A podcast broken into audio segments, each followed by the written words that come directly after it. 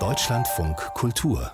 Fazit das Fazit zum Auftakt des Theatertreffens. Schauspielerinnen, Regisseure, Dramatikerinnen zu Interviews versammelt und live aus dem Haus der Berliner Festspiele sendet, ist eine schöne Tradition. Sie muss in diesem Jahr ausfallen, denn das Festival findet nur im Stream statt.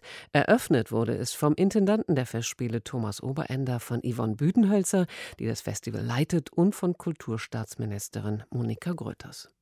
Vor kurzem noch ärgerten sich Schauspieler über den Gebrauch von Mobiltelefonen während der Vorstellung. Ich zitiere mal eine Äußerung eines Betroffenen, der sagte, meine Figur geht an den Bühnenrand und spricht direkt ins Publikum. Gleichzeitig wechselt die Lichtstimmung und der Zuschauerraum ist schlagartig fast komplett dunkel.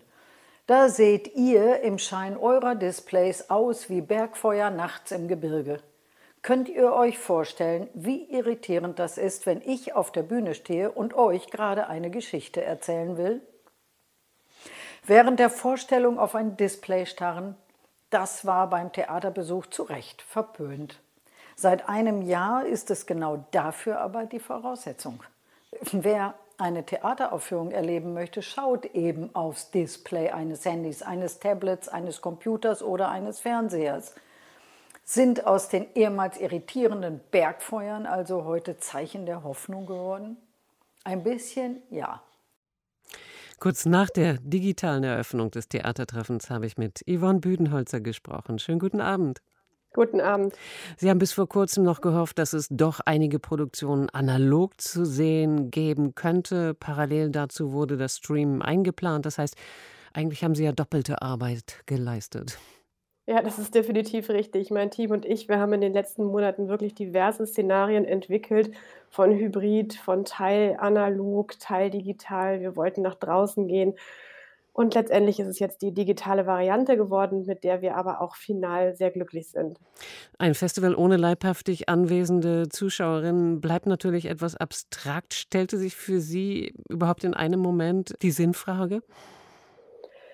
Ja, ist ja die Frage, was hat man für Alternativen? Und in der Pandemie ist die Alternative dann eigentlich gar nichts machen und das war keine Alternative für uns, weil wir schon auch jetzt im ganzen Prozess mit der Jury auch immer wieder darüber diskutiert haben, soll das Festival stattfinden, sollen wir es ausfallen lassen? Und letztendlich sind wir aber dann zu dem Schluss gekommen, das, was auch stattgefunden hat, auch jetzt gerade in der Pandemie, es haben ja auch viele Premieren stattgefunden, die Theater waren auch sehr kreativ im Umgang mit Hygienekonzepten, aber auch mit ästhetischen Mitteln äh, mit der Pandemie umzugehen. Und das wollten wir im Theatertreffen auch abbilden, weil das Theatertreffen ist immer eine Abbildung einer Saison. Und das ist jetzt die zweite Corona-Spielzeit. Ich kann mir vorstellen, dass der Jury auch nicht immer leicht gefallen ist, zwischen echten Stücken und gestreamten Aufführungen auszuwählen. Lassen die sich eigentlich gerecht miteinander vergleichen? Also ich glaube, man muss ein bisschen unterscheiden. Wir haben ja zum einen Inszenierungen in der Auswahl, die sind noch vor Corona entstanden. Dann gibt es Inszenierungen, die sind dann in der Pandemie entstanden und wurden teilweise live gesichtet und teilweise dann per Video gesichtet, weil Nachreisen nicht mehr möglich waren, als die Häuser wieder geschlossen waren. Und es gibt Inszenierungen, die per se schon mal als Livestreams auch geplant und inszeniert worden sind, wie zum Beispiel der Zauberberg vom Deutschen Theater oder auch Show Me a Good Time von Gob Squad. Und auch das war natürlich Teil unserer Jurydebatte und die TheaterkritikerInnen sind aber durchaus in der Lage, auch so abstrakt zu bewerten, dass sich das auch auf dem Monitor auf jeden Fall darstellen lässt. Schön fand ich, dass Sie Danger Dan, Rapper, Pianist und Leader der Antilopen Gang, live aufgenommen haben für die Eröffnung. Er hat ein elegisches Lied auf unsere Sterblichkeit und den sicheren Weltenuntergang gesungen und dann natürlich den Song, der millionenfach auf YouTube geklickt wurde.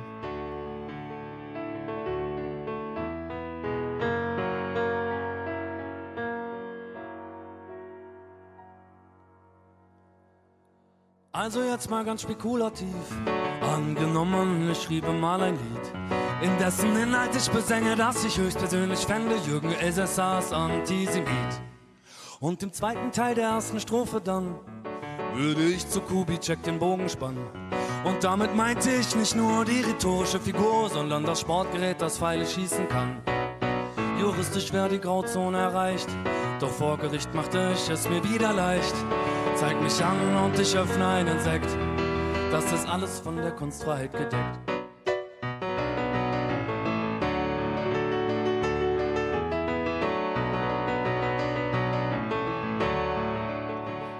In seinem Song Das ist alles von der Kunstfreiheit gedeckt teilt Danger Dan ordentlich aus gegen rechte Hetze aus der Politik. Alles im Konjunktiv, nicht angreifbar. Wollten Sie, Frau Büdenhölzer, mit seinem Auftritt auch politisch ein kleines Zeichen setzen?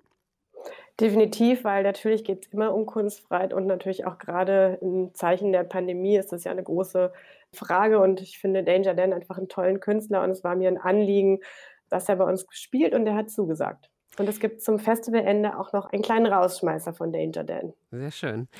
Eine der größten Herausforderungen dürfte wahrscheinlich eine freie Produktion des Gobsquad-Kollektivs sein. Show Me a Good Time ist eine Zwölf-Stunden-Performance mit satellitenartig ausschwärmenden Kollektivmitgliedern, die aus verschiedenen Orten der Welt zugeschaltet werden. Hat die Pandemie solch digitale Arbeiten beschleunigt? Ich würde sagen, einerseits ja und im Fall von GobSquad nein, weil sie ja da, weil GobSquad ja durchaus auch mit dieser Arbeit an bereits bestehende Arbeiten anknüpft. Es sind ja PerformerInnen, die schon oft auch auf der Straße gespielt haben. Man erinnert sich an die frühen Arbeiten im Parata. Und letztendlich ist es aber für mich auch wie das Sinnbild der Inszenierung in der Pandemie. Also ein Performer oder eine Performerin ist alleine in einem Theater, die anderen sind auf der Straße und machen Theater beziehungsweise sprechen ja auch Personen an, die sie treffen. Und das ist eine tolle Inszenierung, die eigentlich über, ja, die eigentlich so ein Sinnbild für die Pandemie ist oder für Theater in der Pandemie. Und diese Arbeit findet auch als einzige Arbeit wirklich bei uns im Festspielhaus statt. Wir werden sie von hier zeigen. Sie haben sich vorgenommen, neben den zehn ausgewählten Inszenierungen und den Veranstaltungen des Stückemarktes zukunftsweisende digitale theatrale Formate zu zeigen. Was hebt sich denn da besonders ab? Also wir machen zum ersten Mal in diesem Jahr einen Showcase für digitale Kunst. Und das ist eine Zusammenarbeit mit der Akademie für Theater und Digitalität in Dortmund und digitale Dramaturgie. Und wir zeigen in unserem Showcase äh, vier zukunftsweisende Arbeiten die mit digitalen Formaten spielen. Also zum Beispiel Arne Vogelgesang, der an einer Art Lecture-Performance seine Arbeit zeigt, oder das Performance-Kollektiv Henrike Iglesias, die in einer Show, wo die ZuschauerInnen die Möglichkeit haben zu partizipieren und abzustimmen, wer am Ende die beste Performerin ist. Und was wir auch eingeladen haben in unserem Showcase ist eine Arbeit von Kollektiv Minus Eins, das Haus. Das ist eine der ersten Arbeiten, die Mozilla Hubs benutzt. Mozilla Hubs ist eine Open Source Software und da geht man sozusagen als Avatar in digitale Welten. Und das sind Formate, die wir sind für uns neu im Festival und die zeigen wir im digitalen Showcase. Aber wir haben auch noch einige andere Dinge vorbereitet. Heute ist ja online gegangen die Plattform der Berliner Festspiele, äh, Berliner Festspiele digital. Und dort haben wir auch in diesem Mozilla Hubs Format unseren wunderschönen Festspielgarten nachgebaut. Und da kann man sich dann auch abends noch nach den Vorstellungen virtuell am Lagerfeuer treffen äh, und den Abend ausklingen lassen.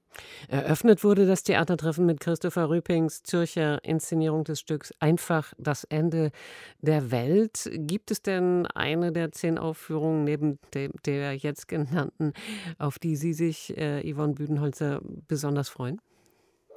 Also im Grunde genommen freue ich mich immer auf alle Arbeiten und finde ja auch, dass man, wenn man die in einem Festival nebeneinander zeigt, sie nochmal so eine besondere Narration bekommen und auch so eine Art von Festivaldramaturgie.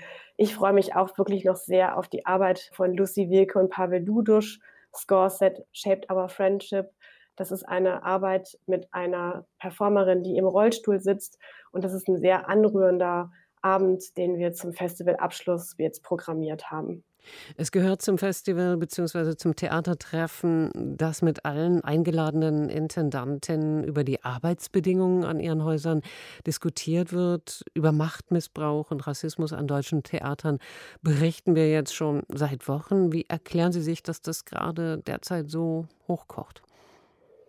Ja, das ist eine gute Frage. Vielleicht ist es die Pandemie oder der Stillstand, der plötzlich die Struktur noch mal anders analysieren lässt. Aber für uns ist das ja ein Thema, was uns schon lange begleitet. Also Practice What You Preach, worauf Sie anspielen. Das machen wir jetzt schon zum dritten Mal.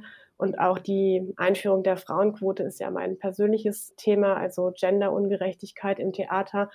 Und Ja, da kommt jetzt gerade einiges zusammen, von Rassismusvorwürfen bis Fragen von guter Führung und guter Leitung und wie überhaupt Häuser zukunftsfähig bleiben und in der Führung sich auch verändern müssen. Ja, das ist jetzt gerade an der Zeit und ich finde es aber auch sehr richtig, dass es thematisiert wird. In Berlin ist das Theatertreffen online eröffnet worden. Es dauert bis zum 24. Mai und über diese besondere Ausgabe und einzelne Schwerpunkte habe ich mit der Festivalleiterin Yvonne Büdenholzer gesprochen. Dafür besten Dank und gutes Gelingen. Vielen Dank, Frau Brinkmann. Tschüss. Tschüss.